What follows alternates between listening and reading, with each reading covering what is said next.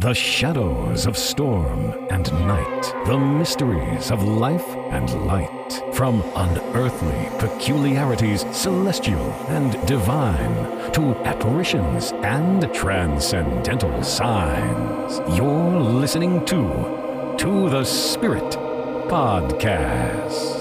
Hello, friends, and welcome to The Spirit. My name is Beck. And I'm Steph. Hi, Steph. Hey, Beck. We have the most amazing guest joining us. Honestly, what our guest has accomplished in her lifetime would take us both many lifetimes over. I'd be remiss in not giving our listeners a taste of how accomplished she is. Our guest today is known as the voice of oneness. She is the teacher of mediums, having trained over 20,000 students internationally over the past 20 years. She is a prolific author of 17 books. She's founded Sumeris Psychic Education Center in Essex, England. Her focus is on healing the whole person with her seven proprietary therapies that remove stress, fear, and pain, along with resolving emotional and mental issues that seem impossible to heal. She has been awarded two PhD degrees for advanced work in clinical hypnotherapy and integrated medicine. Her credits include her pioneer work and research in the paranormal, right up our alley stuff, psychology, psychiatry, crystal therapies, hypnosis, religious studies, and her accomplishments as an accurate counselor and unusually adept psychic medium. She's also an ordained minister and currently serving as an elected director of education for the Universal Christ Church School of Spiritualism. She's developed a strong internet presence, including radio and TV shows, videos on YouTube, her international schedule includes demonstrations, lectures, workshop courses, and seminars. She's also available for private consultation and education. And listeners, I'm going to list all of this in our episode details. Please welcome Dr. Margaret Rogers Van Coops. Hello, Hi. everyone. Thank you. welcome, Margaret. This is Stephanie. Just wanted to say welcome too. Mm, thank you very much. I, I listening to all the things you said. It's gosh, uh, I never, I never really think about all. I just get focused into something and do it. Well, it's quite a list of accomplishments, honestly. Mm. It's remarkable what you've done. You know, so many different things that you do. Yeah, unfortunately, you know, and yet fortunately, I've also had the dark side, like many women, abuse, misuse, three marriages. Uh, but on the other side of the coin, unfortunately, I had that because that helped me to understand the sufferings of many other women around the world, uh, particularly, for example, in Japan, where they had still the old idea of harakiri when I was there in 86. Not that they could do it, it's not against the law, but all the belief systems were the same. So when I arrived with two 70 pound cases looking for help, the men walked away. They wouldn't help me. And I ended up with a 10 year old sized Japanese lady who was struggling to carry the cases. I'd had a surgery. That undid the surgery because I'm carrying them. I won't bore you with the details. And I thought, what have I come to? And it was the same in India. I go to India to teach, and all the men just didn't care about the women they were abusing. So I can see why women today are evolving and have done through the ages of my life. Uh, and I call ages because there's periods of time in history where you focus on one thing or another. When I was young mother with two kids, there was no income, there was no national support or anything anywhere in any country. And now today we have that thank God, and, uh, you know, social security and all these things. So, you know, as much as women are still complaining, I think they need to take time and go, wow, look what we've all achieved collectively. And there's some wonderful people who are opening up Africa and the Middle East with the idea that women can congregate, make uh, things and sell them together and keep their tribal things going on in Africa or keep their unified sense of self so that the men can't abuse them in the, the Asian and the Middle East countries. Still got a long way to go, but I always felt that my my journey was really of the feminine nature and of course the higher self, the divine consciousness, the Holy Host is all about divine love through the feminine, even if we're men. I agree. Margaret, can we start at the beginning? Um, mm-hmm. Because you have such a very interesting story, and I'd, I'd like to know more about your childhood and when you came into your gifts and your abilities. Well, actually, I didn't really come into them. I was born stimulated. Um, I didn't know, of course, I was an infant, but when my mother birthed me, they were cutting the cord. A bomb went over the top of the hospital and landed across the road on top of a couple, I'm not sure, two or three complexes of small apartments and wiped out most people or maimed them.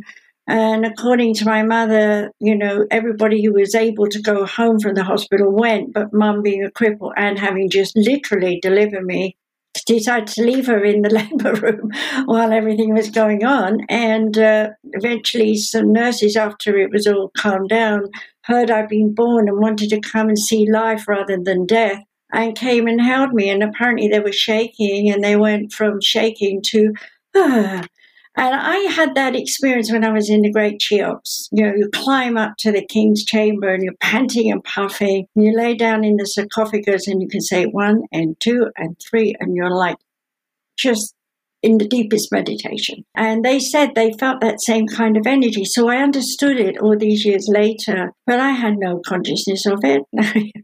but only my mother telling me when I was older that I was born a healer after my father came back from the war, I was, uh, when he came back in 1945, April, so I was three. And soon after that, they had the men would come together once a month and sort of reminisce of their times together and support one another. And many of them had legs and eyes and arms and things missing. And uh, my mother, being a cripple, couldn't often come. It was too much for her. She was getting worse, and walking was very painful. So dad took me to give her rest, I guess. And as a result of me going, I would sit on laps and be picked up and put down, picked up and put down and play the one arm bandit. And they would get better. And I would see their auras go from dark colors like dark greens and blues and reds and they would turn to pearlesque while I was sitting like abalone, you know, while I'm sitting on their lap and I would get really, really hot. And then I could jump down and, and someone else would pick me up. And by the time I was seven, they honored me. The whole Suffolk Regiment honored me and made me the only female member of the Suffolk Regiment. I had to stand on the dais with the Brigadier General, my dad, who was a major, and, and salute. Wow. and, and, they presented me with a berry and rosettes and things. I still have the rosette, but I think I, the badge and the berry got lost. But um, you know, I, I'm not in the records. And anyway, the Suffolk Regiment's long been disbanded, you know, years ago. But it was unique for that to be done to cement in my mind, you're a healer. You know, so that and my voice of God when my sister was born when I was four and a half, literally the light went on, uh, which I couldn't reach to put on because in the house it was four feet high and I'd have to jump to reach it the light went on and I'm standing looking up the ceiling, wondering how the light went on. And then I hear in sound around, just like you can hear now, but there was nothing like that then. You're a child of God, you will know those who have great suffering. After that, I was like, well, okay, who's speaking? So I said, who are you? And the voice said, I am the one. And I said, what is the one? And the voice said, all that is. And I said, What is all there is? And he said, The oneness, I am. And I felt all of that consciousness sort of opening up in me without having any clue or any idea what the dickens it was. but my body was shimmering, is the best way I can say it. And that scared me. So instead of going to the kitchen to get whatever mum wanted, I went back into the room where she was with her foot up and my sister in her nestling on her breast and looked at her foot and it seemed like it was suddenly two foot big to me. And I thought, that's what she needs, healing. And I went up and put my hands on her and, and I don't know whether I did anything good or bad, but that was my real sign when my hands were hot. I remember they were hot. And so I started to know, you know, the healing side of me very young. And I'd also started picking up rocks, you know, and putting them in my pail and wanting to take them all home from the seaside. And mother would throw them all away and give me two, you know. very very upsetting. Uh, and I remember those kinds of things, you see. And so by the time I was 15, I'd gathered quite a lot of rocks. I have a book called, if people are really interested in my life story, it's called My Journey into the Oneness. And I have to admit, I felt like I was coming out of the closet because in there, are things that I can never speak of. When I was um, young, you couldn't go out and tell people you could see them and hear them and touch things because they thought you were insane. So a lot of things I had to hide as a child. When I got to be older, I was given my life in the time of Jesus, and I had to be reprogrammed as Margaret afterwards because Margaret didn't exist. I believe it, I found the reprogramming of Margaret more interesting than who I was in the time of Jesus. And it's in there. I'm not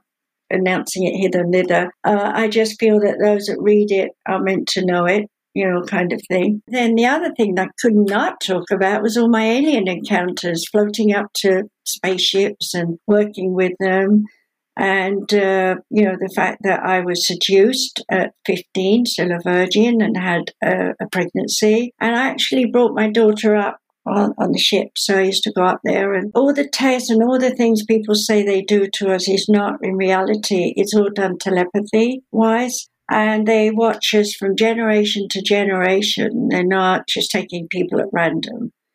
Uh, and they took my third son as well uh, and uh, he recorded it. But you know, the the things that we go through right now, I think it's dangerous that people are in judgment, in hearsay, and imagination and illusions. And those who really do have information, they're categorized in the hearsay and illusions and so on as, oh, poo poo, you know, don't take any notice. So for me, my journey, I had to be very aware of the receptivity of the people who wanted to know, you know, whatever it was they wanted to know. And so psychic development, trance work, all this kind of thing was the end thing in the 60s, 70s, and 80s. And I was doing a lot of expos and things in different countries as well as England. And all that eventually led to me being in America. And by then, I was amazed how behind America was compare with England and Europe. But today, hey, hey, America's ahead of Europe. so, wow. yeah, you, I went back there. Uh, you know, they wanted me to be. There's a British Astrological Psychic Society that I was a part of in starting up with the original founders. And uh, it had wallowed down to nothing more or less. And they'd asked me to become head of the education there. So I was doing that from here, but I went over with a whole gamut of stuff that we could do online at that time. And I, they just looked at me and went, "Oh, um, well, we, we're not ready to discuss that. The time's up. We have we've only rented the room for an hour, and uh, anyway, we like to do face to face." Well, they didn't. They didn't take my advice, and they collapsed because students weren't coming and you know anymore. And I was shocked to find that they were still dealing with you know basic tarot cards. And even when I had the runes, nobody could read them. I just sat down with Spirit and read the runes. You know, now today people are writing all sorts of books about things, but there weren't any in those days. And I didn't consider myself a writer because when I was in school, I got spellings wrong all the time. My English teacher would do big S's over nearly every other word, and I couldn't see what she was on about. Well, years later, when they discovered dyslexia, I found that I was mirror imaging thank God today even for spell check because my fingers are, I'll write little and I'll write something like I L T L E or something, you know, and I wouldn't see it. My brain doesn't see it. It's a pattern, you know, your brain sees in patterns, not in words. You know, I used to just throw my books at my husband and he he would come back with margaret you can't write like this. It's the sentences are way too long. You've got like five sentences in here. And he started to cut back my work to one single sentences and i'm like ah you know but you're changing the meaning you know but after a while i realized okay i kept saying you're in america and of course we were just thinking american publishers in those days but since he passed last year, I've written two more books. I wrote one, it's really quite advanced stuff for many peoples, but if they're interested, I've got The Dark Side, which is all about the negative side and the connotations of it and why it's so important to us to have it. Because without friction, without negativity, we would be static, you know, we would be still. We would have nothing going on. And then, uh, yeah, like, and then, like a balance. Right. And then after I'd done that, um, they asked me to write the light side of the oneness. And this is just out. And this is really mind blowing if you're into really understanding the oneness, because what it basically is, is it's saying that the, in a nutshell, those who we call the ascended, the divine consciousness of angels or whatever, are descending into embodiment in various forms and shapes. It could be aliens or could be a human being born in this time. So we've got the higher ascended ones coming down into form, so they're descending. And then we've got people here who are ascending. So there are certain platforms and certain levels where the ascending and descending come together. And in that situation, there's unity, there's stillness, there's a being space. And in that being space, we get new information that's transitioned down into us that allows us to evolve spiritually. So this is a very interesting time because we've come out of the Piscean age. I've been talking about this for a very long time, how the Piscean age was 3,500 years and that goes right back to the Egyptians and so on, where uh, the whole perception was growth in owning, taking, conquering, you know, uh, maiming, whatever. It was all about, I want it, it's mine. With the last series of wars over the last 300 years, which people think is the Piscean Age, it's the inner age of the Piscean Age, there's actually an internal clock going on in the other direction. So for a while, we had a double whammy with the Piscean period. And so we had slavery and all these things amalgamate into a big, big thing where the whole world was 1600s and worrying about what property they had or giving things back or trying to be free, you know, whatever. And here we are now. Uh, we were in the overlap between the Piscean age and the Aquarian age. These are great ages. When the Beatles were young, they used to come down to Fulham where I lived and, and play with Brian in the um, garage. And uh, I had my friend Cynthia was the sister of Brian's wife. Okay. And so I would go in their house a few times and the boys would be practicing, uh, two of them with Brian with their northern accent. And they asked me, you know, you're psychic. And I said, yes. Well, do you think we're going to make it? You know, and I'm like, yeah, you know.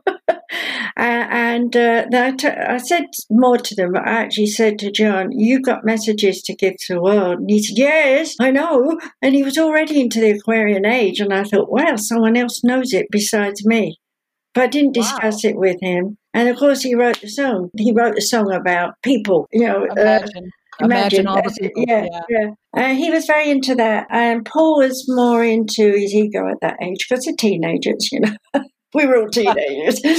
and so he was like, Oh, yeah, I want to be famous. I said, You'll make it. And then the second time I was there, he said, You said we're going to make it. Uh, we got uh, someone who's interested in us. Should we go with it? I said, Go with anybody because you're going to do fine. You know, at that age, I I didn't have any idea about fame. You know? I didn't know what I was saying. And the years went by, and then, you know, suddenly everyone's screaming, and I went, oh my God, that's the two boys I used to see in Fulham, you know. So I often wonder, Paul's still around, I often wonder if he'd ever remember that, you know, but I, I would never deign to approach them.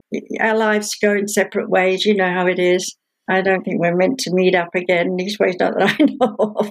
But it's interesting. I've met the Shah of Iran before he died and healed him, the Princess Margaret, very famous actors, actresses, you know, and it's it's quite funny because sometimes I know they're famous and sometimes I don't, but it doesn't matter. They're just some person sitting in front of me that we're working with. And I love that because I've never ever climbed on anyone's bandwagon and I like to be my own journey. And that's basically an amalgamation of things that the oneness brings to me. And, you know, there's been lots of pain and suffering, and I had Parkinson's disease, and it's a hereditary thing. And that took me into the DNA and the RNA and, and the programming of the soul structure coding.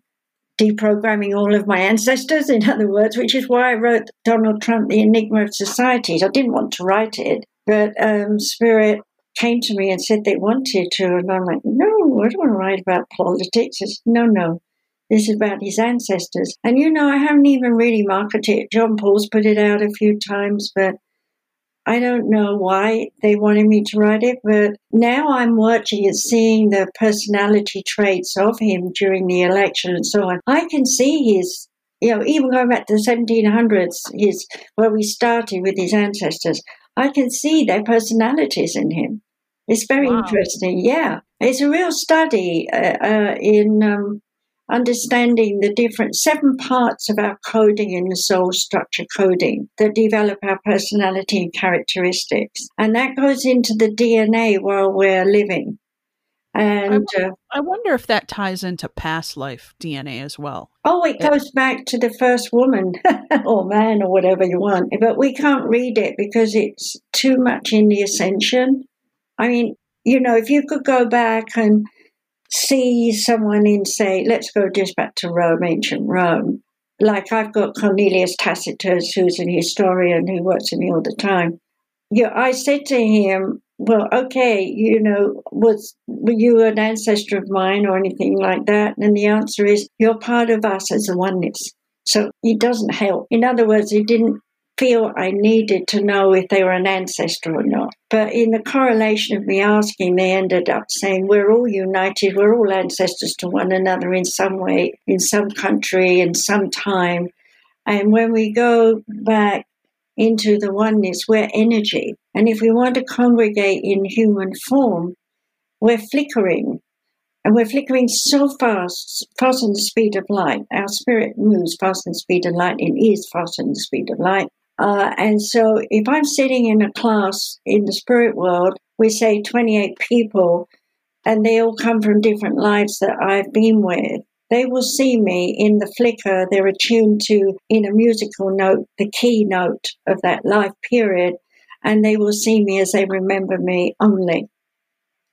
Wow. And and yeah, every single one of them will see me as someone they know and identify while I'm sitting here just talking. We here only get glimpses of our personalities and characters when we're channeling somebody may look at me and say, Oh, I saw a red Indian. And I'd say, Yes, it was Red Cloud or something, because he's been with me since I was seven.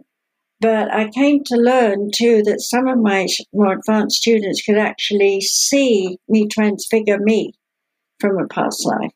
And uh, they would come up to me and say, I just saw you back in India. And they got the details with it, you know, short thing like, I saw you in India and you were a Raja or something and you were doing this and this. I remember one of my students telling me that years ago, and I'm like, you know, I just come back from India too, and she didn't know. So it was kind of neat. Yeah.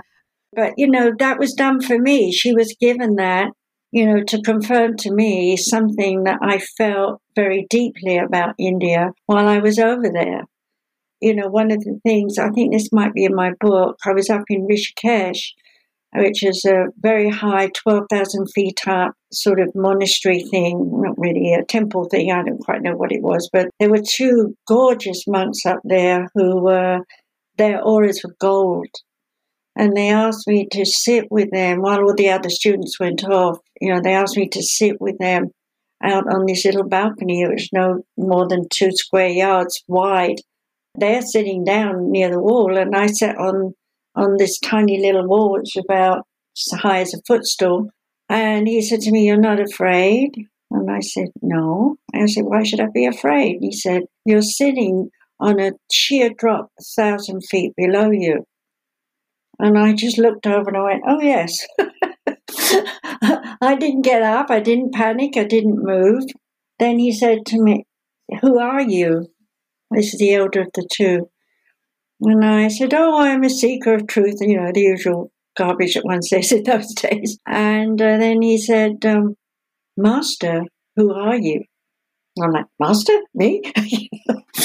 well, I thought on it when I was back in England and I was um, teaching at the Whole Life Expo in England. That's for America even had them back in the 60s. So I went into the lecture and I'd already prepped myself what I wanted to do. And I said, Okay, everyone, thank you for coming. First thing I want to share with you is I am a master. And every hand in the place went up, and I deliberately said, Yes, yes. They said, Master of what? Are you a master of this? You're a master of that. Now let them ask about seven people, you know, their ideas of what they thought I might be master of, telling me what they thought. I said, The answer is simple I'm master of myself. And I've been teaching that ever since because so many people don't realize that they are responsible for their own life the choices they make, the things they do. Like take a couple get married and then six months later yelling and screaming at one another, blaming one another. And I walked that pathway, so I know what I'm talking about. It's all your fault, the way I'm suffering. But it's not. It's our perceptions on how we choose to deal with the situation. We can go into it with a positive light and see the lessons and make changes in ourselves, adapt, or we can walk away. We don't have to stay and suffer. It's an interesting thing, yeah. Many people don't even take responsibility for their own actions. And I feel like we're at a crescendo at this point in mm. time, mm. especially coming into the age of Aquarius. You had spoken about the ascended descending and the descending ascending. Mm-hmm. And I'm wondering, is there something bigger than we know that's coming? Well, by bigger, what do you mean? A, a, person, or you mean a situation, or I mean, what what are you thinking? No, I'm thinking maybe global global event, or maybe something that would be the great leveler or unification, something like that. Well, we're actually in it. The COVID. If you stop and think about the COVID, it's a catalyst. The reality of the you know, we've heard hearsay, and I'm going to tell you the truth. Okay, this virus is 5,000 years old.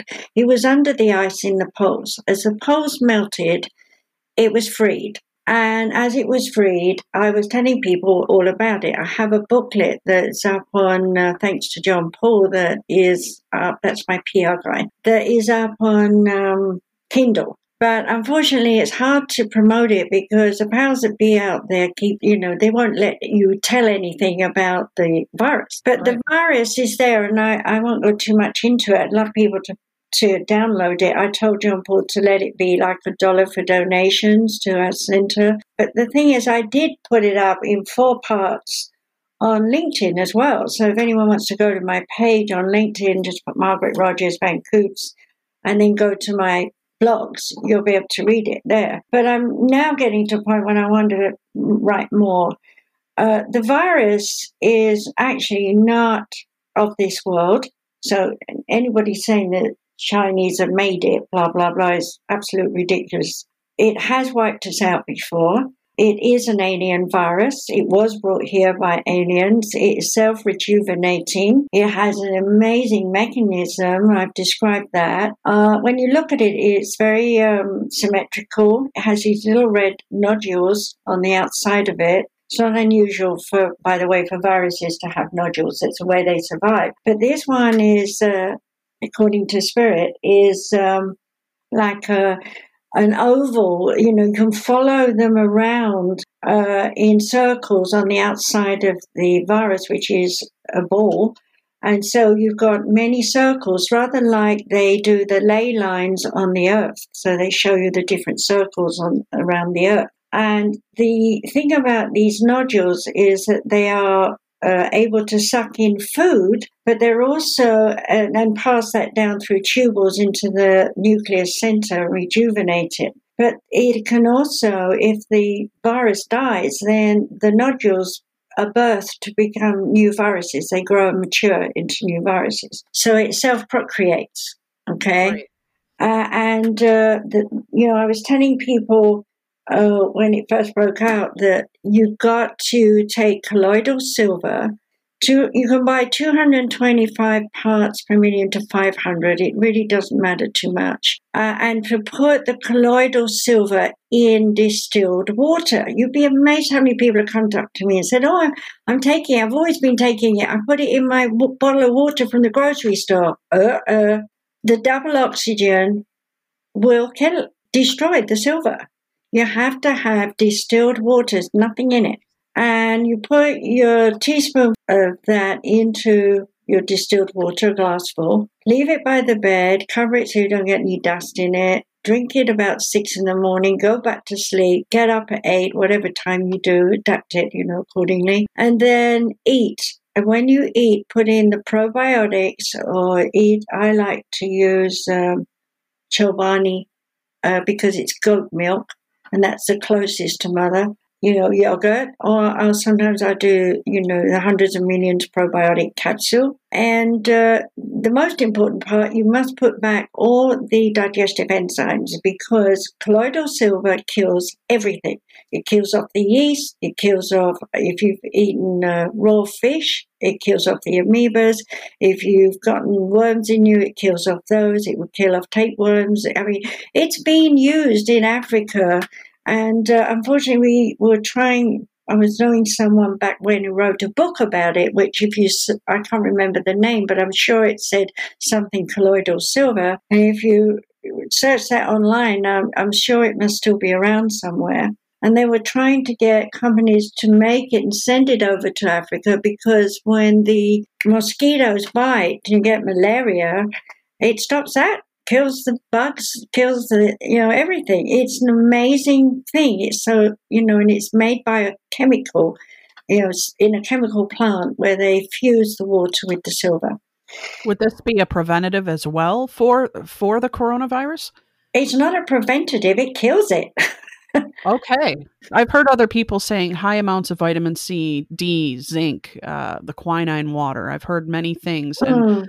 And I didn't know if that's actually just wearing the virus down a bit or if it's actually killing it. No, it's not killing it. What's happening is you're building up your immune system by doing that. But if you've got a bad digestive system, i.e., you're out of balance, you get gassy and you get body times are not good, etc., use your imagination, irritable bowel syndrome, if you've got kidney, and you will have, if you've got a bad digestive system, you will have kidney issues, you will have heart issues, you will have liver issues, you will, you know, and so on, because your digestive tract is not healthy. And along comes the virus, and of course, the first wave of all the people that died were old, they had bad hearts, my husband included, and though it wasn't even known then, uh, he was in hospital through falling and breaking a bone and uh, that was November. And my friend came to visit uh, shortly for a short period that time. And we both came out of there noticing people were coughing. And the next day we were coughing a bit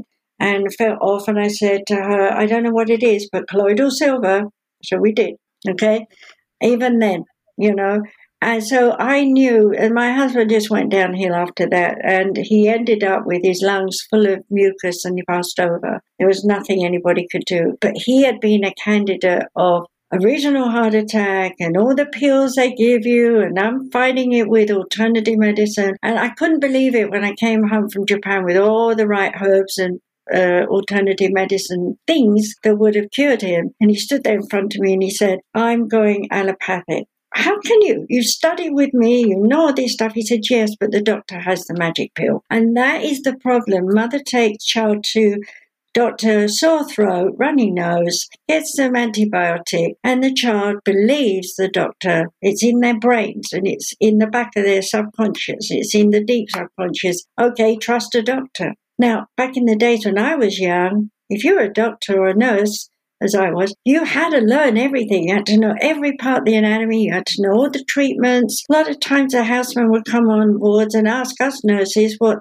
they should give for medicine because they weren't sure. You know, that's gone. Now you've got nurses who come out and I mean, I went somewhere recently, I won't bore you with details. I saw four nurses all specializing in simple treatments. And I'm thinking, I could have done all that in one second.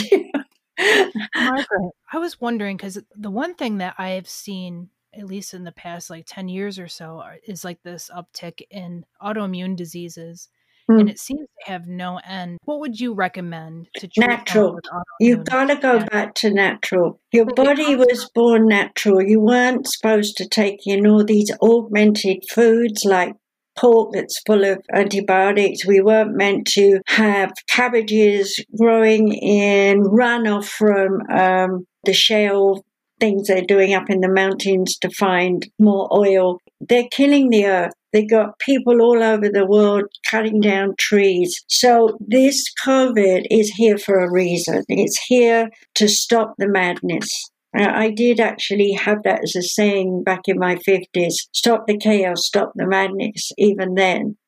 And it just got worse. Eh, and so England has already said of produce, nobody can augment anything and nobody can use this and that in the farms that could in any way be absorbed into the plants. America is full of the GMOs and the toxic mm-hmm. foods. Mm-hmm. And I mm-hmm. know that our food is not allowed into the European nation and to the other countries. And this is why you see this epidemic of autoimmune disease and mm-hmm. uh, people that are having digestive issues and cancers. And it's it's really difficult to try to eat very naturally here in this country, I believe. So my first thing is if you're going to eat vegetables as much as people want to have raw, cook it.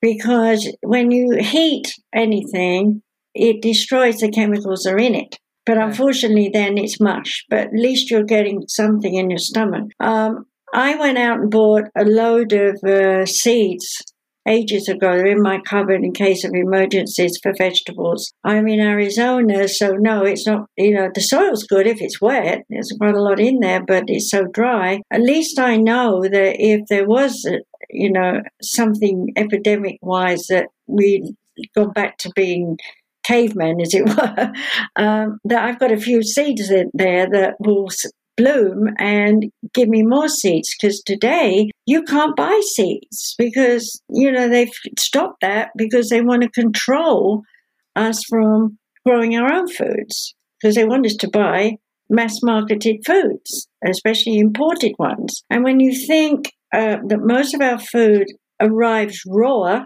and that we have, like, for example, I bought avocados. We grow lovely avocados in California, but no, we have to have them from Israel or from Indonesia. And they're picked raw.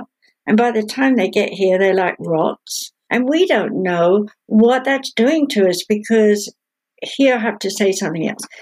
When I grew up, my body was functioning very well on British food. Okay. I start traveling the world and I start getting issues with my digestive system. At that time, I didn't understand it, and I thought, oh, I've just eaten something that wasn't suitable to me. Well, it was much more than that. I was eating food grown in other countries which had different metabolical rate effects on my body because I wasn't taking that into my body as an infant or as a young child the way the foods are in different countries, it's just like the stones. If I buy a stone in India and a stone in Africa, they're both called amethyst. But when you use them for healing, they channel the energy in an entirely different way molecular structure of stones all over the world have come together through explosions and gaseous development into liquids and into form, including the mountains. So you can see that when you look at mountains, they're different colors and so on. Now push that into your food. You're in a foreign country, let's say you're eating curry, you know, in India, and you're yum, yum, I love it, you know, but your body wasn't trained as a young child to eat curry. So you go home and you think that was a night, oh, I've got indigestion, oh, it must be the curry. But you still go back and have more because you like it. And every time you eat it, you're upsetting your stomach more and more till you don't know which way is up. You got irritable bowel syndrome. And that happened to me.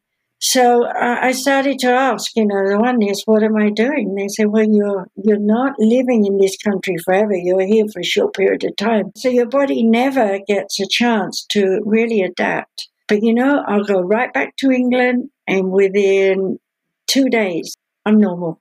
I'm healthy because I'm eating what I grew up with. How are you feeling where you're located now? Um, well, I've, I've been in this country since I was 40. I'm now 78, so it's 38 years. But I've been traveling all over, you know, Japan for so many years, and I went to Egypt and Peru and Europe again, and you know, so I've been all over the place. So yeah, it wasn't good for me. But over the last four years, since I stopped traveling so much and then with COVID as well, lockdown, I've been able to focus on my diet and give myself foods the way I would have cooked them in England. And since I've been doing that, and also monitoring what I'm eating, how much I eat, I'm normal and I'm happy. And, uh, you know, but there are other things. For example, with the V1 bomb, and then the second one when I was three coming over and falling across the street and wiping out whole complex there. That was when I had Archangel Haniel standing over me, and I remember that very well. That's in my book too. All those things, fear and the anxiety from the war, are so deep in me that hours and hours and hours of meditation, I am still an insomniac. I can't sleep for more than four hours. And when I discussed it with my mother years later in my adulthood, you know, I said, Why can I only sleep four hours? She said, well, That's the only amount of time we ever got between going to bed and the Germans bombing us. We got four hours of peace. Wow. but I can't undo it, you know, because it was happening every night. Programming when you're a kid, everything that you're influenced by, you know, when you're a baby turns mm-hmm. into like programming for your life, right?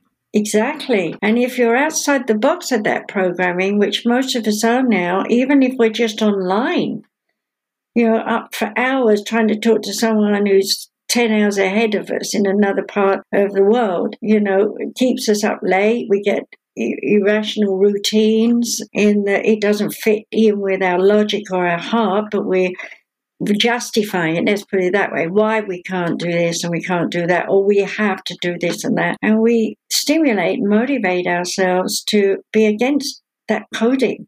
When you had brought us into the amethyst and you had spoken about the amethyst being in Africa different different vibration, different energy from the amethyst you'd find elsewhere. Mm. That was fascinating to me. And that leads me into the crystal healing that you do. I know that you do crystal acupuncture. What mm-hmm. is that exactly? It's acupuncture points, but instead of using a needle, the healer uses a crystal. And when when uh, Master Chan gave me this when I had developed Parkinson's disease, and I was really shaking and trembling. You know, my grandmother had it really badly, and uh, she was like Muhammad Ali in the end. And my father had started it. He was in his fifth. He would have been pushing sixty or something, and I'm 30 something. He's about 25 years older than me at the time. I'm going to my doctor friends, and because I have a lot of doctor friends in those days, and I said, "Look at me, I'm shaking and trembling." And they said, "Margaret, you're you're going to have a nervous breakdown. You need these tranquilizers." They didn't tell me they were heroin based. oh my! and I didn't check because in those days you didn't. So I'm tiny little, smaller than saccharins, you know, tiny little pills. I carried them around in my purse for six months, never took them because I didn't believe in that stuff. But I was so bad, shaking so bad with the Parkinson's that I didn't know it was Parkinson's. They were saying it was stress in the beginning, right? And I got so bad that I finally decided to take them and went to see my doctor friend again. He said, Yes, it's Parkinson's. You've got the rolling pill syndrome and you've got the shakes and you've got this and you can't stand still. Right, you've got to stop your brain working. All this mediumship's got to stop and all that kind of thing. So I thought, okay, I'll take these pills. And uh, over three weeks, because when they'd wear off, I'd start shaking again. And they were also making me befuddled. So I couldn't remember if I'd taken them or not. So over three weeks, I OD'd. And oh. then um, Red Cloud got into my body when I was still here and uh, took me to the phone and dialed up a phone number I didn't know to where my husband was, he was still my husband then, but we were separated. I had a girlfriend. I didn't know her phone number. Dialed that number and spoke in his accent uh, and deep voice to her to tell him to come home and save me. Wow. My boys were upstairs asleep. So he came back, found me, dragged the eldest out, who was about 16 then, they were walking me backwards and forwards across the living room, and I'm standing out of body, leaning on the door, watching them. I didn't care about it, you know. I was just like, "Oh, this is interesting." and then they took me to the hospital. And I have no memory of all of this. Opening up my eyes and saying, "How many of these did you take?" And I had a bunch of uh, painkillers and you know things I'd kept in my purse when I was traveling and I kept saying 20, 20, you see. So they wrote me down as 20 of everything, whatever was in there, and told them I wouldn't make the night. Well, I hadn't taken 20 of everything. It, what I had on my mind when I was you know, doing stuff was I had to have 20 pages of advertisements in the Yoga Today magazine that I was working on at that time. And I only had 10 pages and I needed to have 10 more. So I needed 20 pages to pay for the print. Oh boy, okay.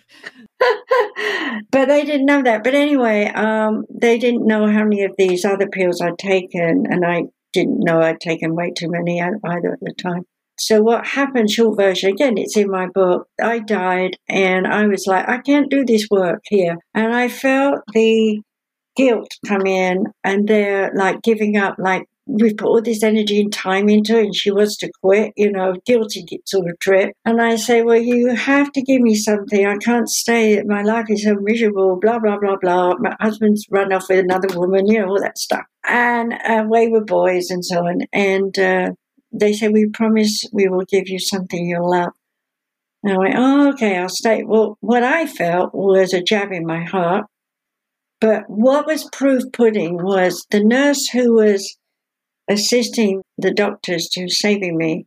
She was my best friend's neighbor, and she banged on her door in the morning when she came off the night system, and she told her, We saved Margaret last night. She died. So I got the confirmation literally that it wasn't. Isn't it amazing though how the oneness works? See, having someone present to validate an event to show that it had really happened and it was an illusion or fantasy. And I remembered everything that they were saying to me about their you have just begun your journey. And I'm like, don't tell me that. I was like, 35 years of this. well, little did I know how far I was going to spring after that, you know. So, and I'm still springing. And they now tell me I was born, I didn't know, but uh, they're telling me this now. I was born with the Holy Hosts in my consciousness, which is why I could hear God's voice. And uh, I'm now moving back into that. I can just put my hand up and heal a whole room of people if they're wow. receptive. I've done it, yeah, many times in the past, but uh, they're telling me it.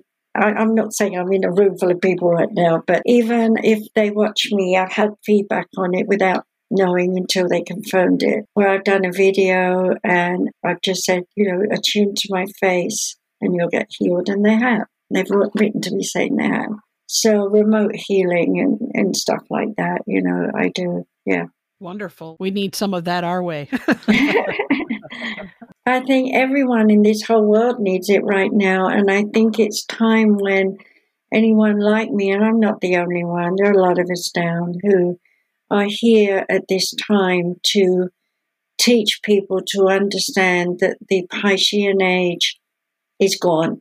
We don't need to own everything. We need to share everything. Um, what I'm perceiving, and it's not going to happen in five minutes, it'll take generations. But what I'm perceiving uh, from the oneness is there'll come a time when, you know, whether it's a dollar, a rupee, a lira, a franc, a Deutschmark, whatever country it is, there will be dollar for that, dollar for that will be the same value. So there's no like I I got to go over to Singapore and buy something for three dollars and then bring it back here and sell it for twenty. You know, there'll be none of that. It's three dollars there. It's three dollars here, and uh, there won't be any transport and all that stuff built into the expense of it because they'll have much faster ways of traveling around the world. I also know that the future energy source is sound. We have sound in the magma of the earth that we can tap into. We have the normal sounds of this world, even down to things like crickets and wind and trees. You know, it's all sound, reverberation, resonation, and uh, those sounds are tapped in. It's like playing a, a violin strings with the bow okay, friction. And uh, I know that the aliens fly on the speed of light with the aid of magnets and, and sound vibration friction. And that's why they can change direction because there's so many beams of light out there in the universe. You have no idea. Uh, from so many different sources, and you can fly on them. You can get from point A to point B in blink of an eye. And same as we as individuals, if we come out of body and do astral traveling, you know, it's like third star on the right, fourth star on the left, and here we are at the planet we want to go to. it's hard for people to understand that because we're so limited. And the six million dollar question that people ask me, the answer is simple. Why do we come into embodiment? Well, if we can move at this such fast speed and so much is happening all at once and it's all chaotic and yet it's all serene and tender, it is the I am, how boring can it get? you know, we want some excitement. We want some, so let's slow down.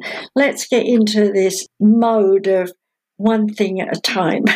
And yet, here we are always trying to do a hundred things at once because it's in our DNA, it's in our memory, it's in the oneness consciousness. Everything is at this moment the I am all happening at once. And to know everything all at once to us is mind blowing because it takes us hours just to learn the two times table when we're young, you know. So imagine trying to understand the power of the universe. It, it's not something we can understand. And then when you think about how many planets and universes in the planets there are out there, we're only just now realizing through people you know, who have been working with the government and alien encounters and all this kind of stuff are only now beginning to admit it because they were afraid we'd all be invaded, you know. But hell, that they've been coming and going for eons of time. And we've been genetically, biogenetically engineered so many times, you know, according to the, the evolution that we're going through. Because imagine if we were a spirit entity and we kept being born as a chimpanzee life after life after life after life. We wouldn't get very far. so, according to the universal consciousness and transitions of change, we had to be changed. And now, so, do you think that the ETs will help usher us through these changes that you're seeing? Of course, they will. They've helped us through umpteen other uh, ones before. Why would they stop? No, it's their journey. Will they be more apparent, though, because most people, uh, a lot of people don't believe or they can't be apparent. Okay, let me put it this way. If we had one person, let's take Jesus as an example, he stands up in front of the people and says, turn the other cheek. People will listen and carry that around in their mind for a while. But hey, after a while, what does turn the other cheek mean? To them, it is, okay, let someone beat up the other side of my face. To another person, it's, oh, give them a stone face. To another, it's like, you know, you can come up with all sorts of ideas when in fact, what he actually said in the Hebrew language was, show them a different face. It's been changed according to the way you know, religions have taken it. And that is very typical of humankind. So if an alien turns up and gives them technology all at once, which was done eons ago, they learn the hard way that that was not good. It became destructive. So, you know, the world had to flip. It's like uh, Spirit showed me when I was a teenager, I was playing tennis and they've got those little rings around the tennis ball.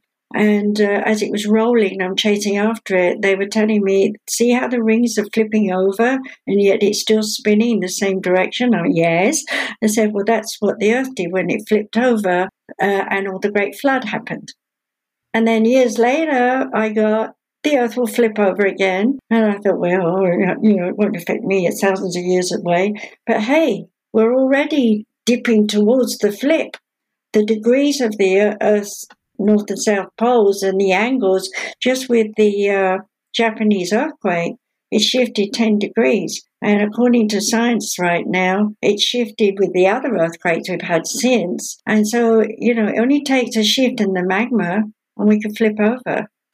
And then where would we be? We'd all, a lot of us would be drowned out. And where would we be then with technology? Well, we'd be back to let's light a fire and gather wood and yep. tell stories round the fire. And in no time at all, we would be yet again a new race starting out, evolving. So would they come and work with us? Yeah, of course they would, just as they have in the past. But one by one, a bit at a time. And a Yeah. lot of them, like the Arcturians, they'll manifest as animals or people or whatever they can do because they're molecularly able to transition. They're shape changers. And they're ancient, ancient, ancient. And their planet, when you go there, they'll appear like little bits of smoke and then they'll come and appear as a human. And then uh, it's in my book again. Put his hand down and just water trickled. And the next thing I know, I'm sitting in a garden. They can make energy transform to whatever they want it to be. Uh, where do we get that idea?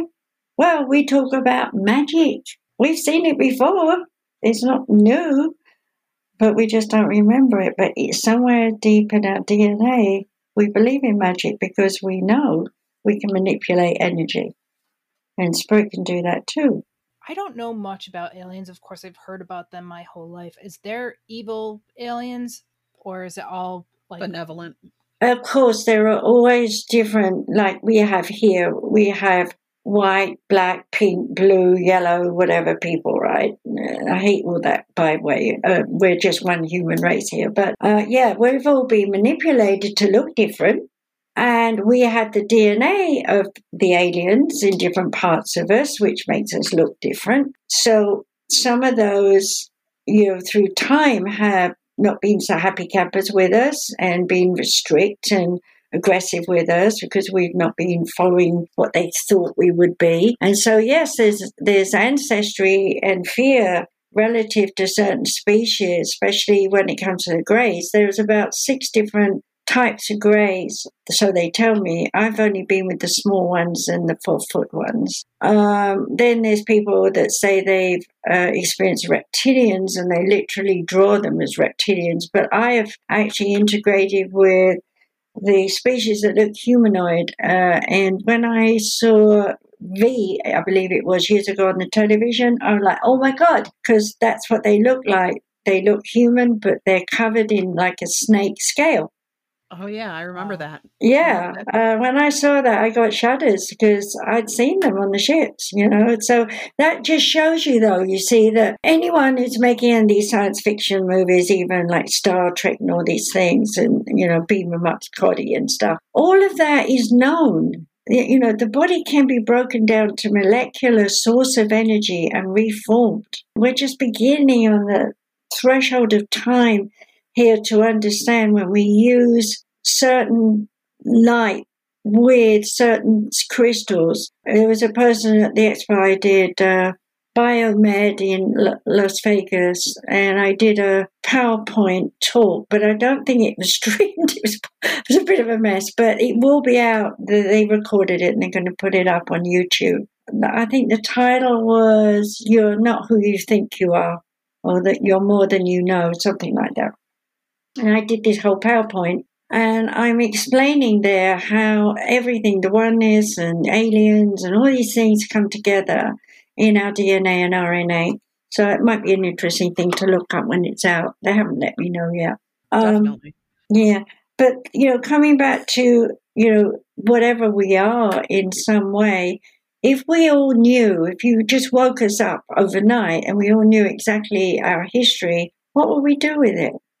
You know, we wouldn't have a search program. We wouldn't have a quest. We wouldn't have a purpose. We'd just and go, okay, so you're you're part this and you're part that.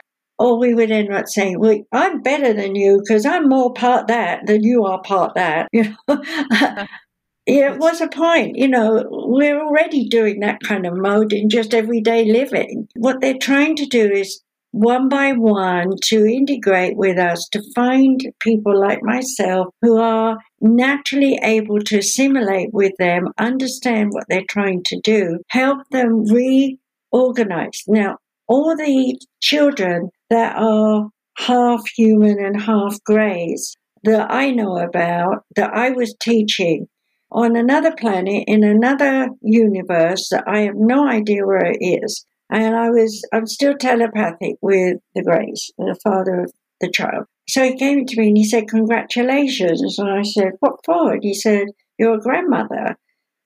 And I said, What do you mean? She she has a womb but no ovaries. He says, Oh, she's had three children. I said, How do you manage that? He said, They're your eggs. Oh, wow. So- and I always wondered why I never had a girl, because every time I got pregnant, they were boys.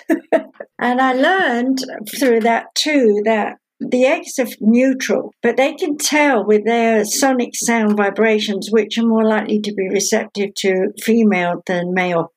So they take the, the more receptive eggs that are more likely to be female because they want the females because they can reproduce. And so they're making uh, species on and they're populating. That's their job. The greys that I work with, their job is to repopulate other worlds. You know, we talk about being here, but you know, also what I hear from the spirit world is that we don't necessarily incarnate here all the time. Like, for example, I don't know another planet because they don't tell me, but let's say we'll call it Planet X, and I may have been on that Planet X in a prior life before I came here again. You know, so we come and go, we shift around wherever we want to be.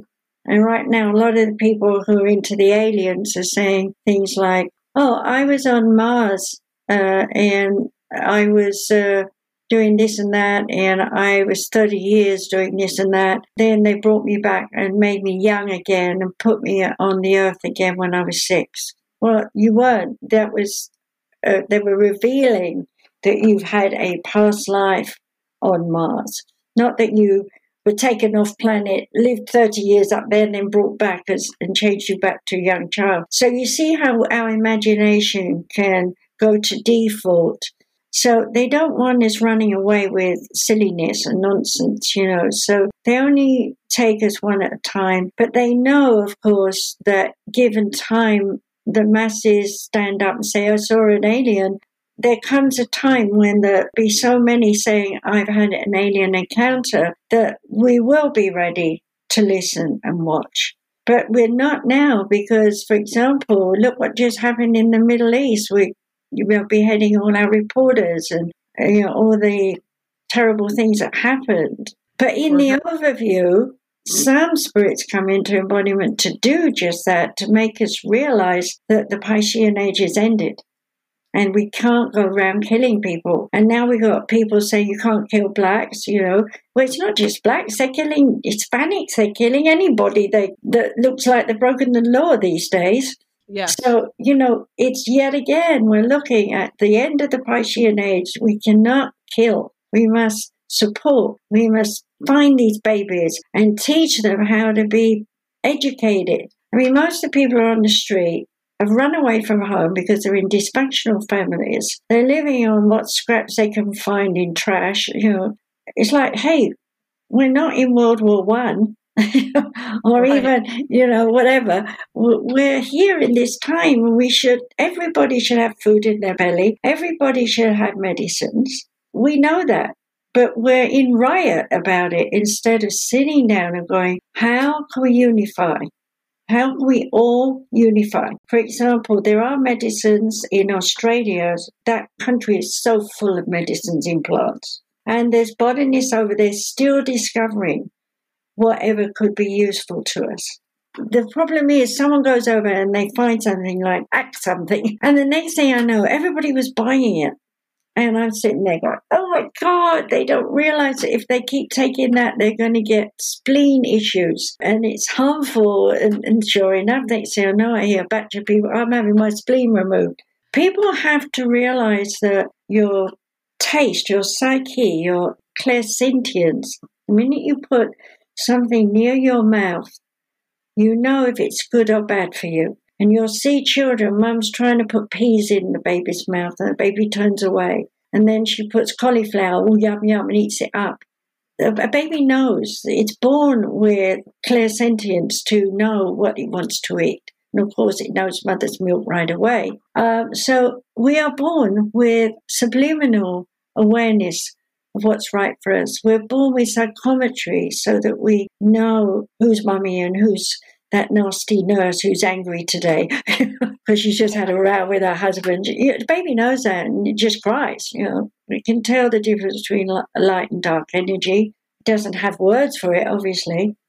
Uh, I wrote a book about the dark side, which I mentioned earlier on. People should read that. And then I understand how important that side is and how it affects us. And the light side of the one is how we are evolving and ascending. And I also have a book, The Rejection Syndrome, that seems to do quite well.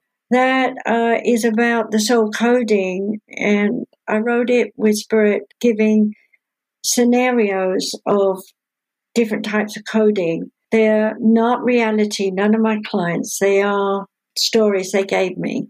But when you read it, you start to see how you come in with an archetype that never changes throughout every life you ever lived. You're always, I'm a warrior and I will always be a warrior.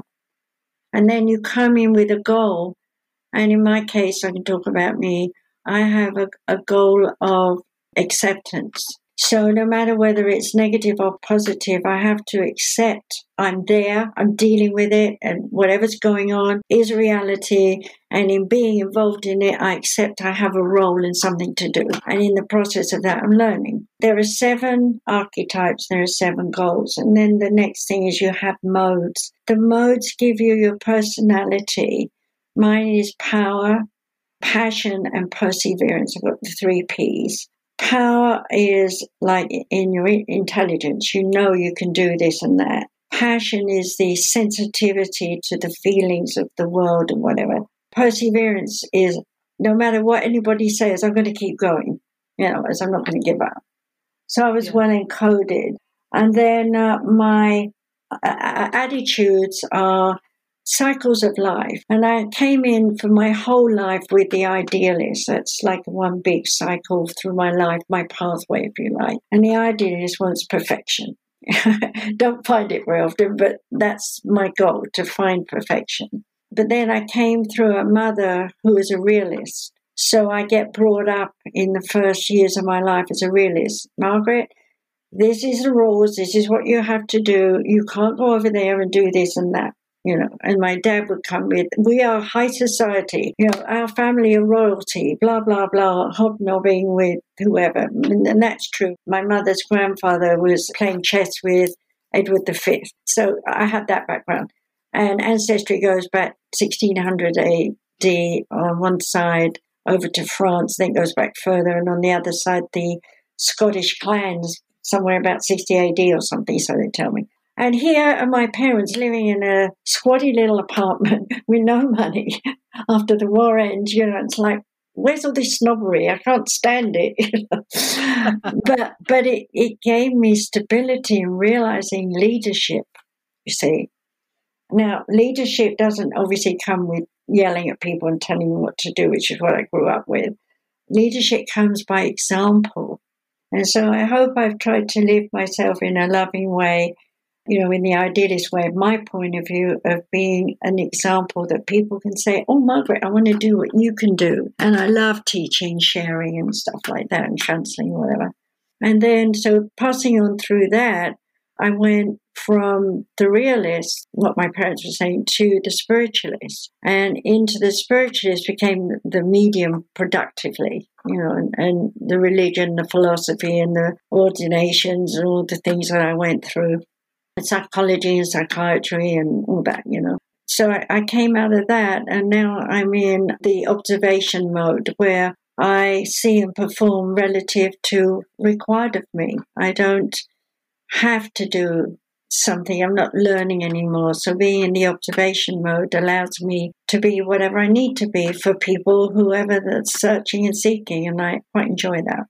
And then spirit wise, I'm giving you also you understand your coding. Uh, spirit wise, we can choose between a higher emotional or a high intellectual or a higher moving center or a lower asexual center. And you can have any combination of those seven, or you can have a regular intellect and a regular emotion. And I came in with a higher intellectual, a higher emotional, and a moving center.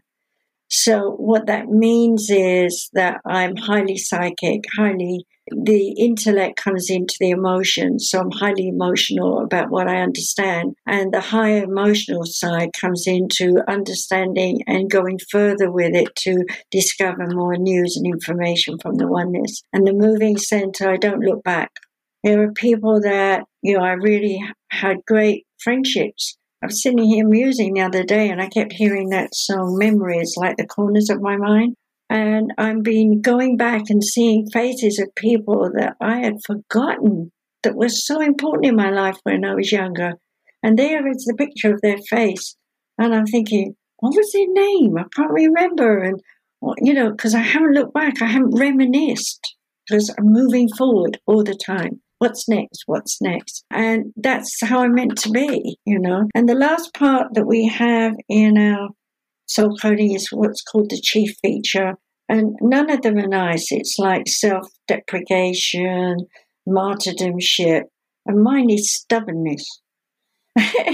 so, so if I if I um don't feel that it's right to do, I would just, you know, when I was younger, I would have said, no, I'm not doing that, and this or this and that, and judge, judge, judge. But now I just sit back and I, I'm mellowed with it, and I can sit there and just say, okay, fine, you do it, and I'll see what happens. And I wait, and then they come back and go, it didn't work. I go, I, yeah, I know.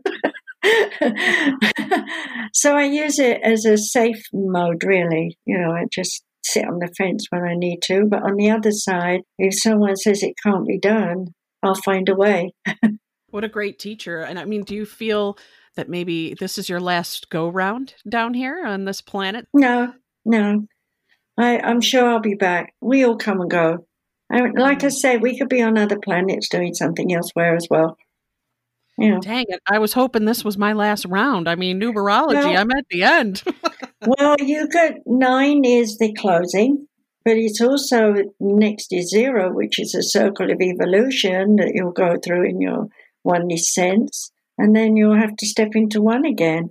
Everything in my book, it was really called The Way to Oneness, and then they published it in Germany, and the German name Journey into an Unknown World, Reise in unbekannte Welten. I learned, took me years to say that. and uh, what I didn't know was it was the first spiritual book that went into East Berlin. And they never told me until a year and a half later. And I was so glad for the big check I got that I could put my son through university.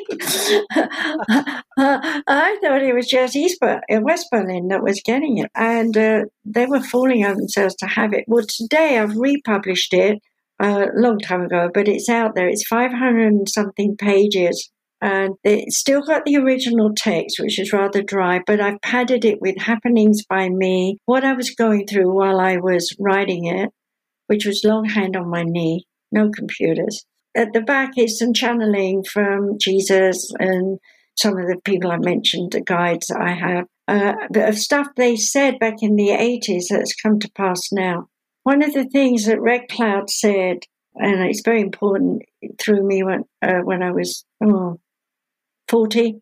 I was just here and I was just still British, you know, and I was doing channeling sessions for the public or something. And it was recorded. And uh, he said basically, America should be the first to be proud that you've gone to the moon and should therefore follow the example of being the first to heal the sick, feed the poor, and whatever in your own country. America should be the first to be a country that is self sufficient. And uh, we could do it because we've got every resource we need here. And we're not doing it because we're too busy arguing about whether we can get avocados, as I said earlier, from Indonesia or somewhere. and if we show how we can unify our government, and by the way, Franklin came through me just six months ago, uh, just to me, not to the world. And I was meditating in my bedroom and he came to me and he said, This nonsense has to stop. And I thought, What? Who are you? he said, I'm Franklin. And I, I said, Okay. And what do you have to say? And he said, When the four of us sat down, we considered a million or maybe two million people.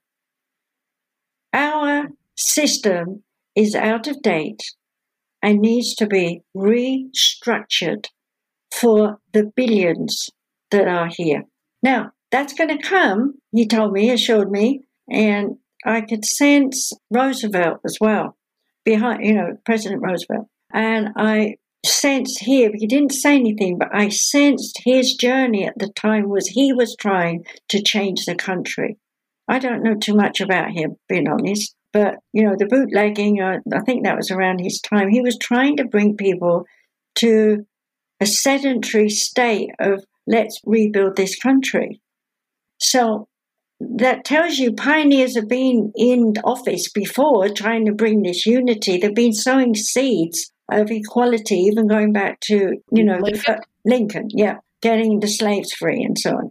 It was all um, ownership money, the Piscean age, remember, I own 150 slaves. Meanwhile, my family, remember I said I can't stop, they had the St. Ives Islands and they had their slaves. And in the 1600s, they left the island and gave the island to the people. And if you go there now, many of them have the name Pogson, P O G S O N, which is my maiden name because my sister actually went to the island and the actual hospital that they built for them is still there and it's a metaphysical center now. It's only wow. a small place, but they kept it. So the British were into giving freedom to the slaves first. And America was behind by about 50 years or something. But slavery has been there since the dawn of time. And we have slavery now, not by owning someone, but the way we enslave ourselves to believe we're limited and restricted. Kids today go to school and they say, I don't want to learn. I mean, if you teach a child like this, once upon a time, there was a town that was so little, but people came and they made purses and they made gloves and they made this and made that. And here's a picture. Do you think you could make some gloves? Oh no, I don't want to make gloves. Well, never mind, because I've got some and we're going to make some. They're going to touch it. They're going to feel it. They're going to think, ah, today they have too many videos that are just violent things and the kids, they don't know realism. They don't know touch. They don't know feel. They don't know contact. So, another thing coming back to the virus, it's about teaching us you're at home, you're alone, start using crafts.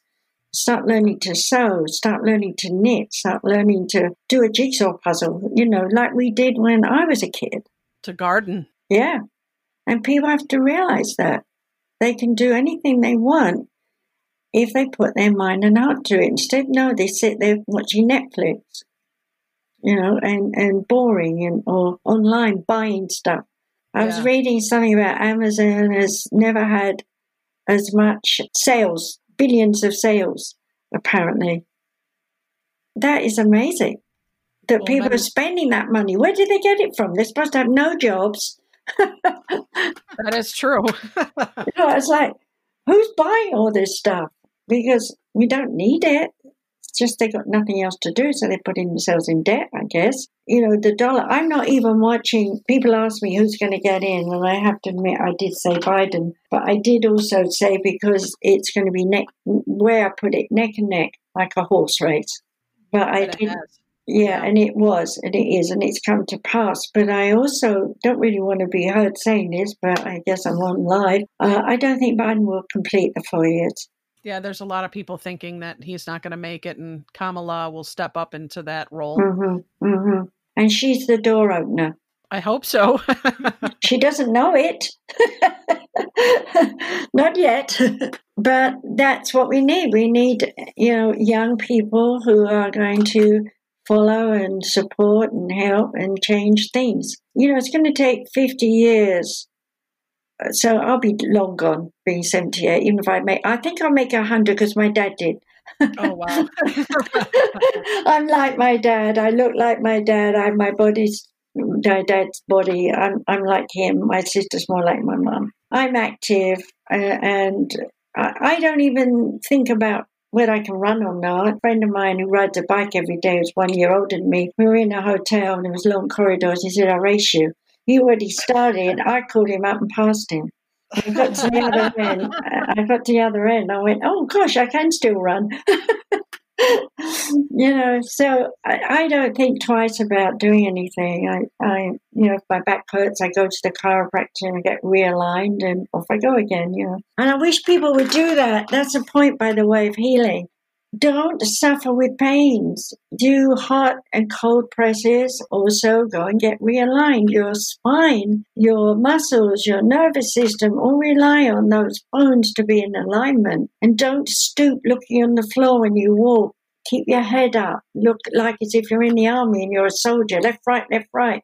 Just be active and, you know, play tennis and reach and jump and run and play golf, you know, all these things that make you swing your arms around and get oxygen in your body.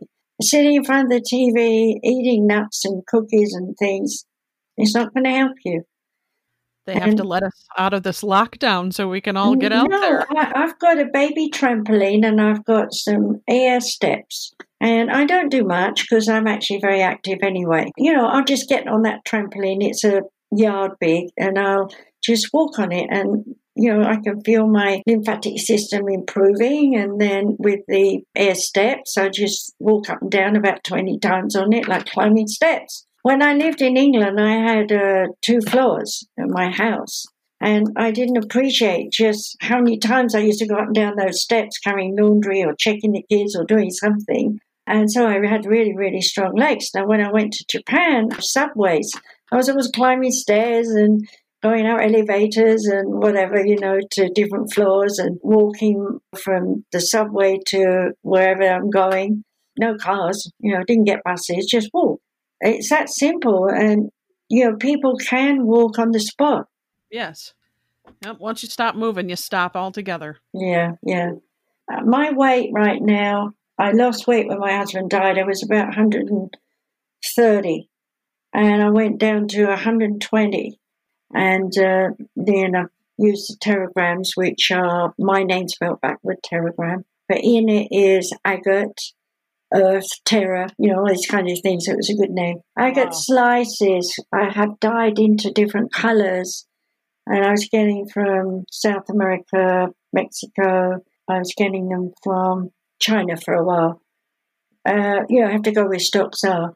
But now I've got a company, Davidson Company. They are putting together a package to sell my crystal acupuncture and teragram therapy with all the books, booklets, and hypnosis. Looking for people now who want to carry it and you know findings, put the kits together and stick it in Walmart or Amazon or something, which would be wonderful because then people will be able to heal themselves.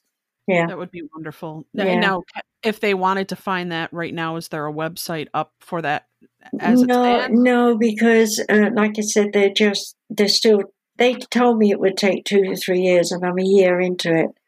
And they've got to the stage, and with COVID, that slowed things down as well. Uh, but they've got to the stage where they're presenting it to companies that buy all the stuff and market it to Amazon or whatever it is. I, I, I'm I'm just sitting back waiting to see what happens. But in the meantime, I was just thinking myself, I need to go to my in house stone supplier here and see if they can.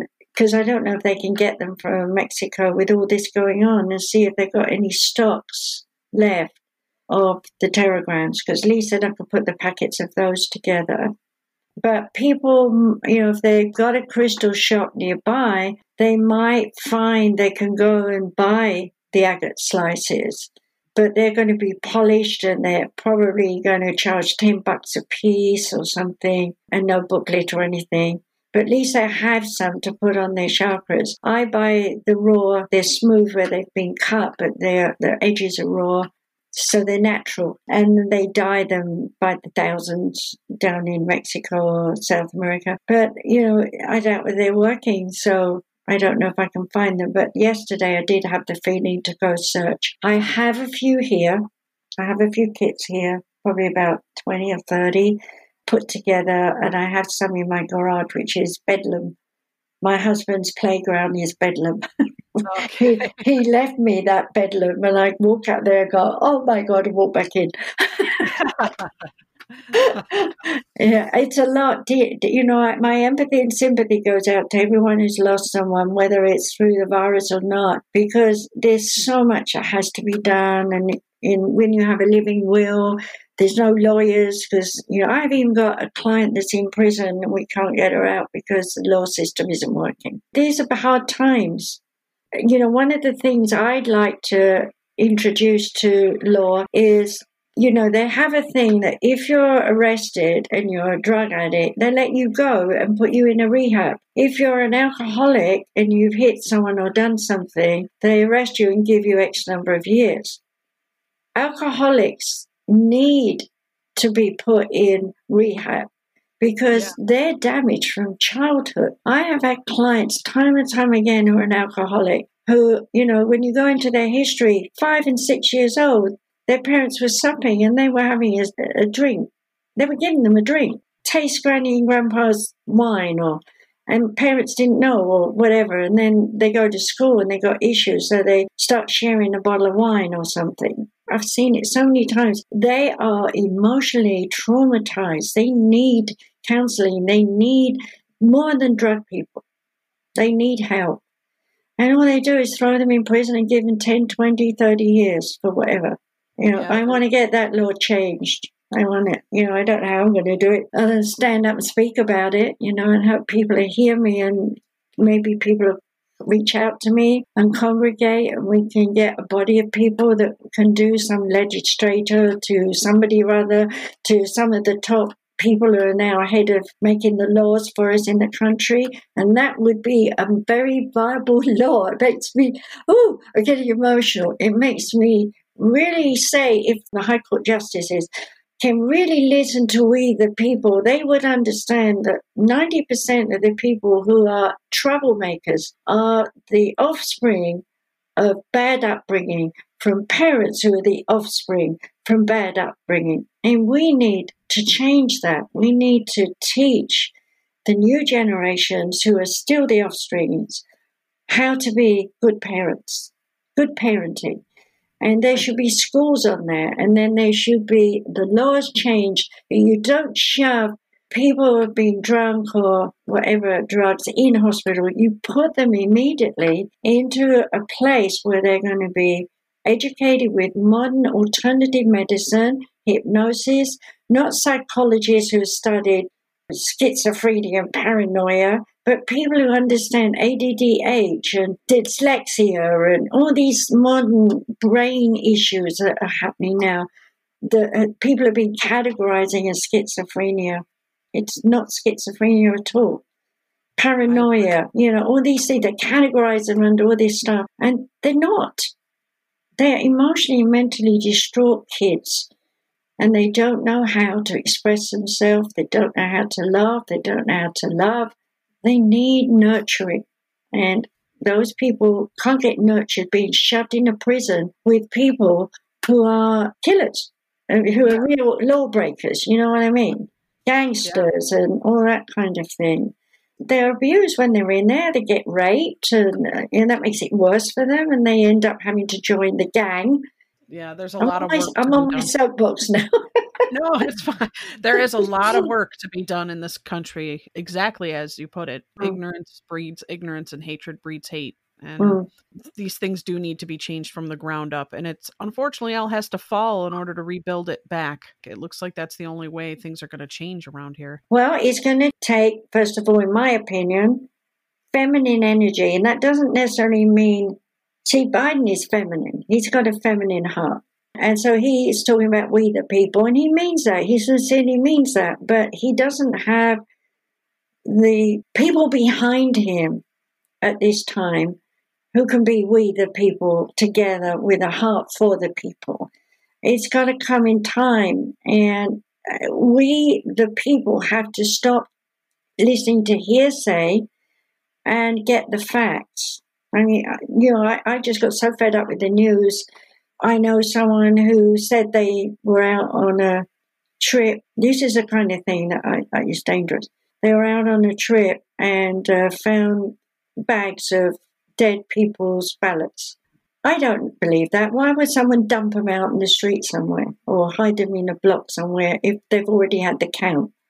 Doesn't make any sense. So, you know, these stories are going around and people are believing them. I mean, where's your sense of two and two makes four, not 99, you know? What you speak about is so fascinating, and there's so much to learn from you. You're such a wealth of knowledge. Like having a class from you, so we really appreciate Yeah. it. And our podcast that we put out, we just want to put information out for people, people that Mhm. are interested, and people that have never heard of anything from the paranormal, the esoteric. They're learning through what we put out in our content. So we just love having guests like you to be able to give that information and to guide them towards, if they're interested, towards uh, literature, towards books they can read, towards classes they can take. And so we loved having you as our guest today. Oh, thank you. I've got this wonderful girl, Katie Kanara, who's up in Washington, D.C. She's half my age. She's a whiz kid on the computer. She's also produced some radio shows, but they have a global live radio. She's very good. She'll have someone on for two or three hours sometimes just talking. You know, she's Wow. very good. She's well trained herself from Australia. Uh, so if you look up Katie Kanara, K A N A R A, you'll find her. Anyway, um, what I'm talking about her is that uh, she's opened up my life tremendously in that I had uh, video shows that we aired in Los Angeles and here called Psychic Chit Chat. They're half an hour's with me and my husband. So I just got them ripped and sent them off to her. And she's going to put them up on um, YouTube under Psychic Chit Chat. I've got so many things in my head. Psychic Chit Chat.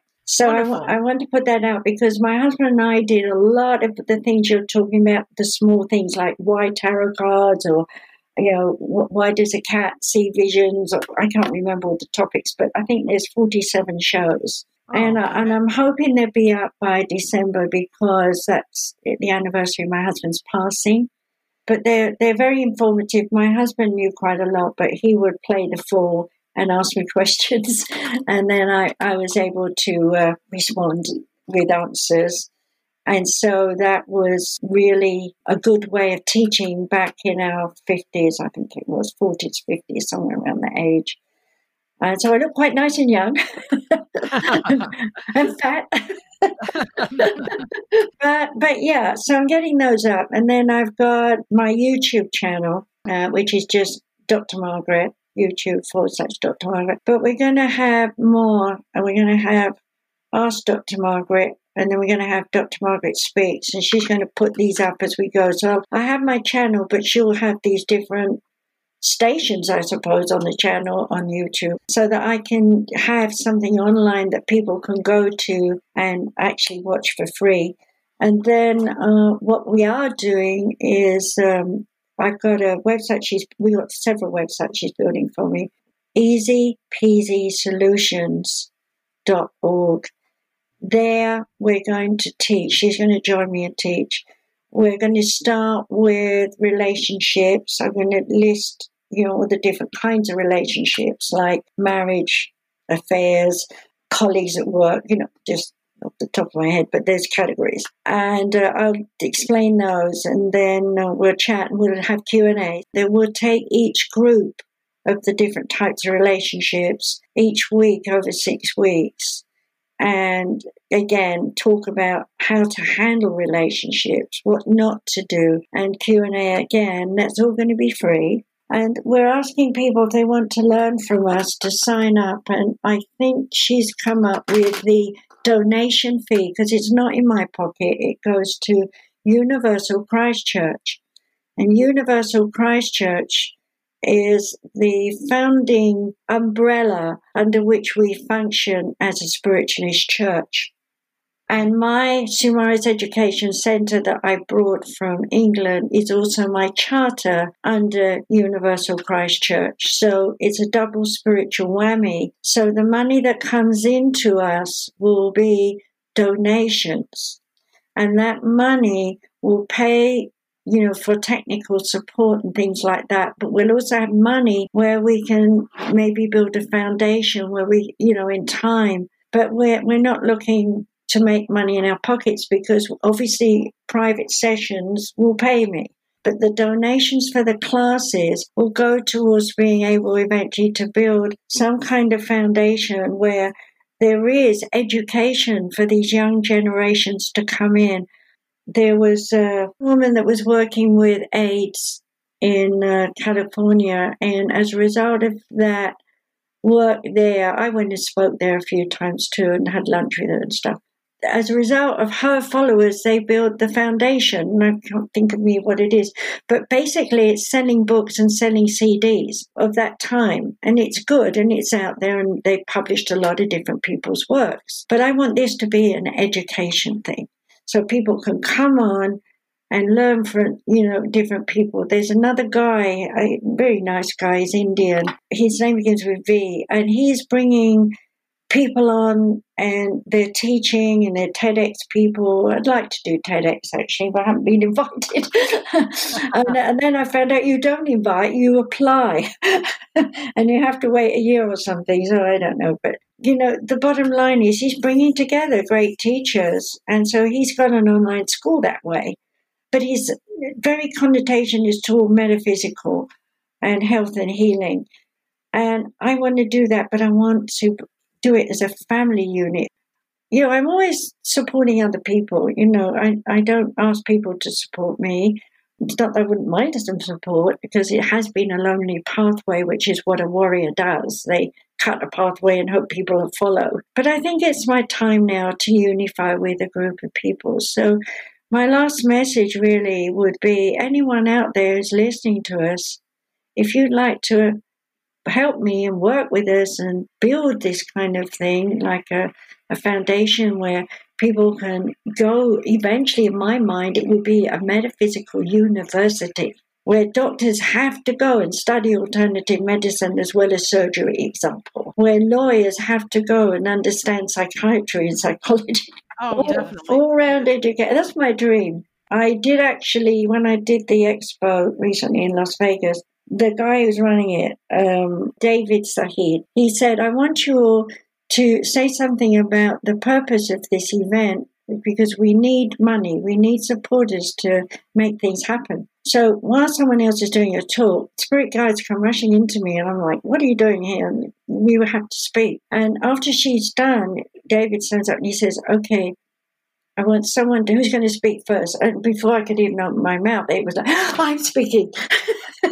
And they used me to put a message out to say that we need millionaires, billionaires, and people to help us build a university of metaphysics. And it's not out there yet. And I hope that when they stream it, it will be out there because it was not me speaking, it was the one who's speaking.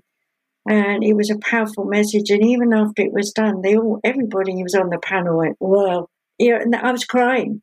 I was in the bath later and I said, Why did you make me cry? And he said, because that's going to touch their heart and soul and they realize it's needed. like, okay, thank you. But I don't know when it's going to be put out. We do need all of that. We do need teachers. We do need people like yourself that are selfless mm. and that are trying to help humanity to raise the vibration and mm. to love one another and to heal one another. And you're an amazing woman I'm only as amazing as the spirit world gives me. Remember that. I'm just a human woman. I'm the same as anyone else. I walk around my house going, Where did I put that thing? I can't find it every 10 minutes. when I'm me on my own, I'm really very silly sometimes. well, we loved talking with you, Dr. Margaret, and we hope to speak to you again. And we definitely uh, will put all the information that we have for our listeners to follow all of your many endeavors? Uh, there's one I, I've got Dr. Margaret Speaks where I'm going to have, I'm going to sit down and channel whatever spirit wants me to say on video, and we will put that there rather than on, well, I, she may put it on YouTube, but in the moment, you know, it's going to be a site where okay. they can go. And I'm, I'm feeling they're ready to start speaking I'm just doing what the oneness wants. You know, I'm the medium, I'm the healer, I'm the teacher that the oneness has trained. I'm not trained by anyone else. Never read anybody's books, never studied anybody's classes other than the basics of my nursing and psychology, psychiatry, that kind of thing was years ago. I just evolved, you know, with all the oneness education. As yeah. it should be. Yeah. I'm glad though, you know, because if I'd have studied other people's works, I could have gone off at a tangent and ended up doing something entirely different, you know. So I'm grateful to the oneness that they got my back. would like to thank you, Dr. Margaret, and we hope to speak to you again. And we're going to Oh, check yes. in on you and see where, where you're at because you're moving very quickly. yeah, I hope so. Yeah, maybe next year we'll be more productive online, and and because Katie thinks she can do it by then. So thank you. Yeah. I just wanted to also say thank you. It was Mm. really wonderful listening to you. You've opened up my mind, and I'll be thinking about you and praying for you. Oh, thank you. Take Thanks care. Thank you for you too. having me. I enjoyed it. Thank you. Thank you. to the spirit podcast. supernatural science